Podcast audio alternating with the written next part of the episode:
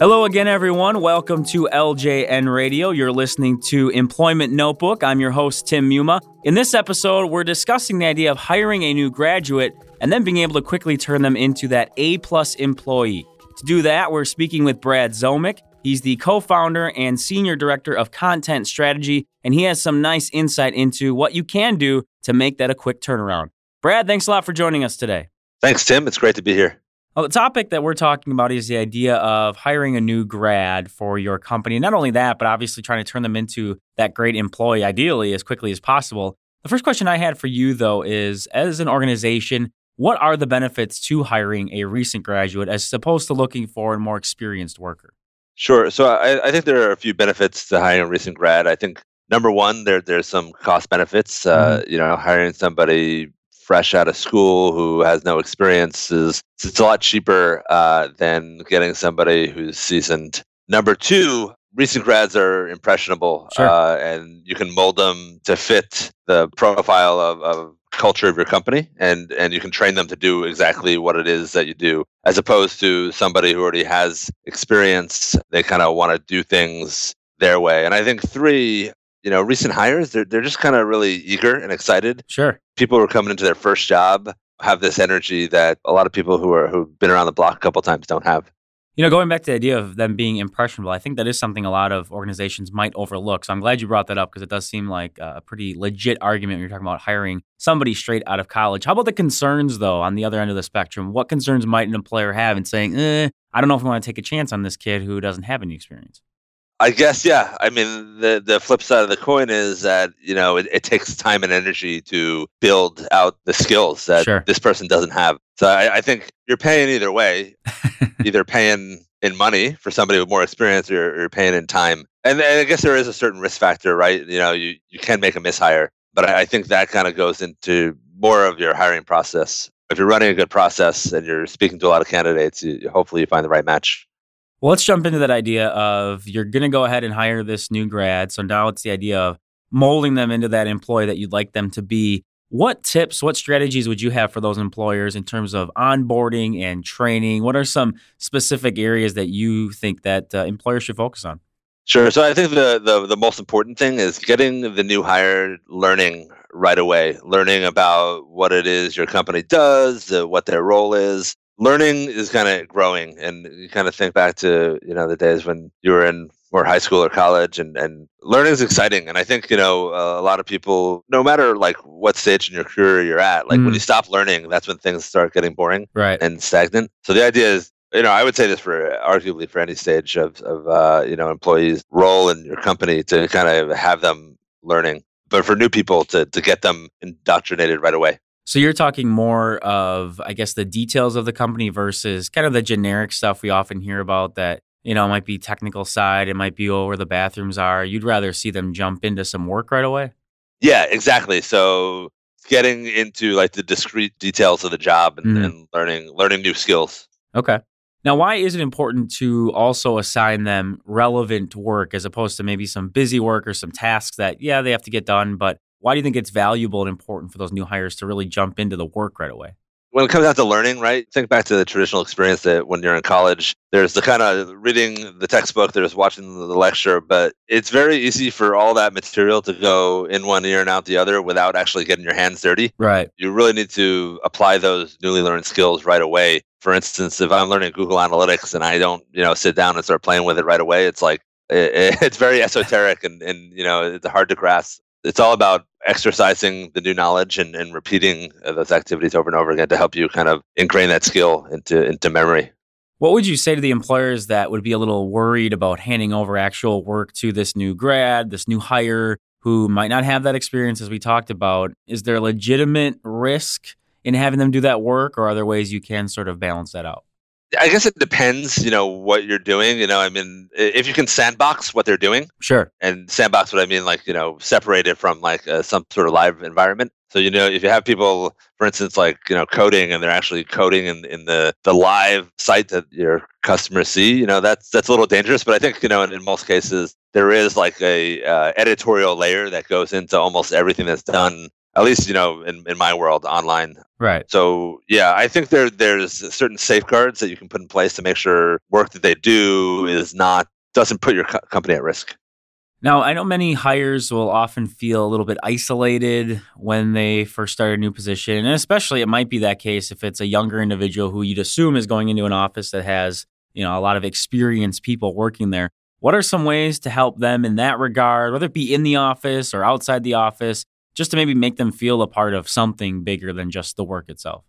Yeah, so I think this is kind of ties into creating a culture of uh, kind of community within the office. One thing we do is every week we have team lunch where we all eat together okay. and just hang out. It's not like a, a structured work event. There's no topic uh, or, or even training. It's just kind of, you know, hanging out. In, in bigger organizations where there's a lot of layers, and I think one thing that, that can be done to help acclimate like new hires is, is pairing them off with someone who's been around the block and uh, can show them around.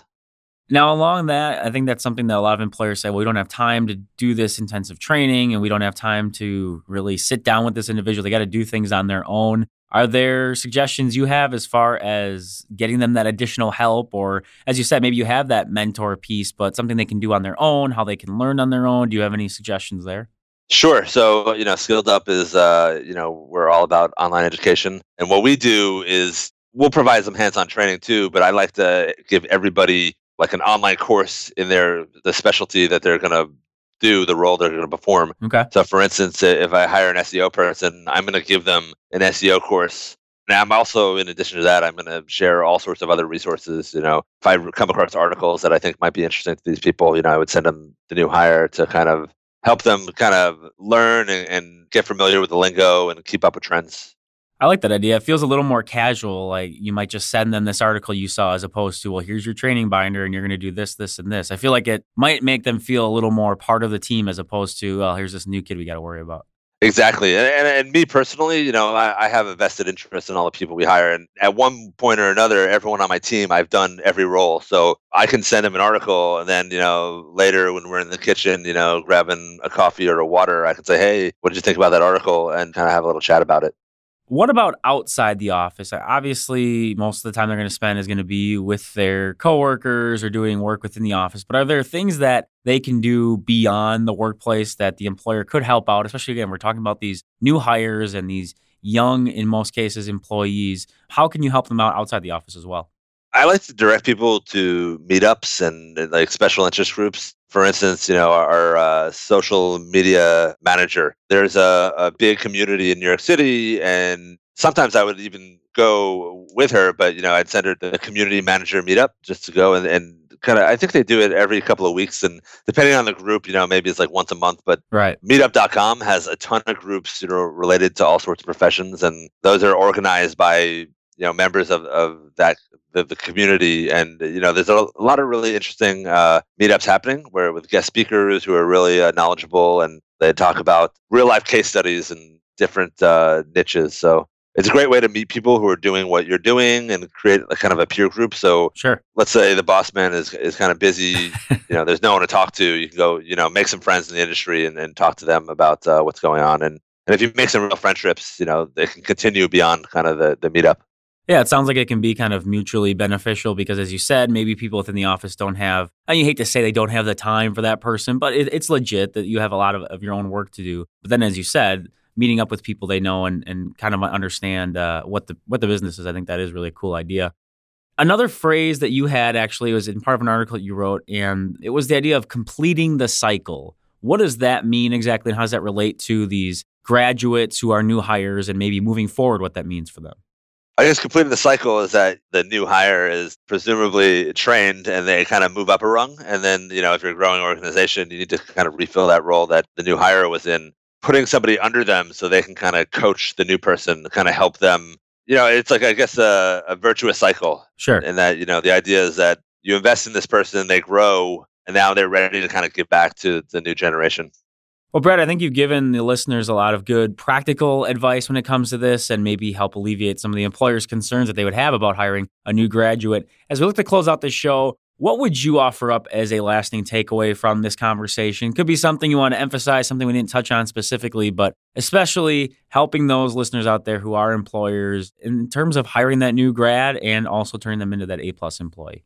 Yeah, I would say, you know, it's all about education, and that that's one, it's a very little thing that most people don't think about that most employees find very rewarding. You know, having been there, having been the new hire at a company that didn't really do much for me, it, it feels really good to have a company in, invest in you. And and believe it or not, most people, when they think about training new employees, they think, oh, wow, that costs so much money. It costs a lot of time. This day and age, there's a lot of great, you know, online courses that are pretty cheap, you know, uh, things that you can buy for one-time fees of less than a hundred bucks, or subscriptions that are kind of recurring for, you know, anywhere from twenty to fifty dollars a month. So it's a really small investment and it goes a long way. Brad, thanks again for joining us, uh, sharing your insight, your experience. I think you definitely gave the listeners something to think about. So appreciate you coming on today. No problem. It's my pleasure. Unfortunately, that will wrap things up for us on this edition of Employment Notebook. Again, we were speaking with Brad Zomick, the co-founder and senior director of content strategy.